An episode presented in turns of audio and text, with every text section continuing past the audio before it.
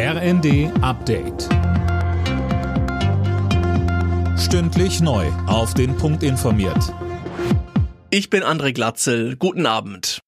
Die großen Geldtöpfe der Ampel sind vorerst weg. Nach dem Haushaltsurteil des Verfassungsgerichts hat Finanzminister Lindner jetzt auch den Krisenfonds WSF, den sogenannten Doppelwumms, mit einer Sperre belegt. Christiane Hampe. Ob der Haushalt für 2024 jetzt wie geplant am 1. Dezember verabschiedet werden kann, ist völlig unklar. Die Union fordert eine Verschiebung der Entscheidung. Die Bundesregierung müsse vorher erstmal klar machen, wie sie denn die Milliardenlöcher stopfen will. Von Seiten der SPD und der Grünen wird mittlerweile eine Aussetzung oder Lockerung der Schulden Schuldenbremse ins Spiel gebracht. Die FDP lehnt es bislang ebenso ab wie die Unionsopposition.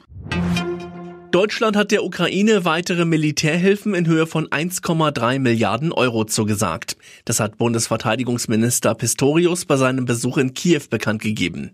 In dem Paket enthalten sind unter anderem vier weitere Luftabwehrsysteme.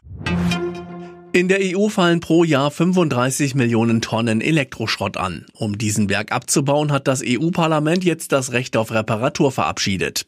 Marie-Céline Roy mit den Einzelheiten. Innerhalb der Garantiezeit soll ein Elektrogerät zum Beispiel möglichst immer repariert und nicht einfach ersetzt werden, aber auch danach lautet das Motto Reparieren statt kaufen. Hersteller müssen Ersatzteile und Reparaturanleitungen leichter zur Verfügung stellen, damit man entweder selbst im Repair-Café oder aber eine unabhängige Werkstatt das Smartphone, den Kühlschrank oder die Waschmaschine wieder flott machen kann.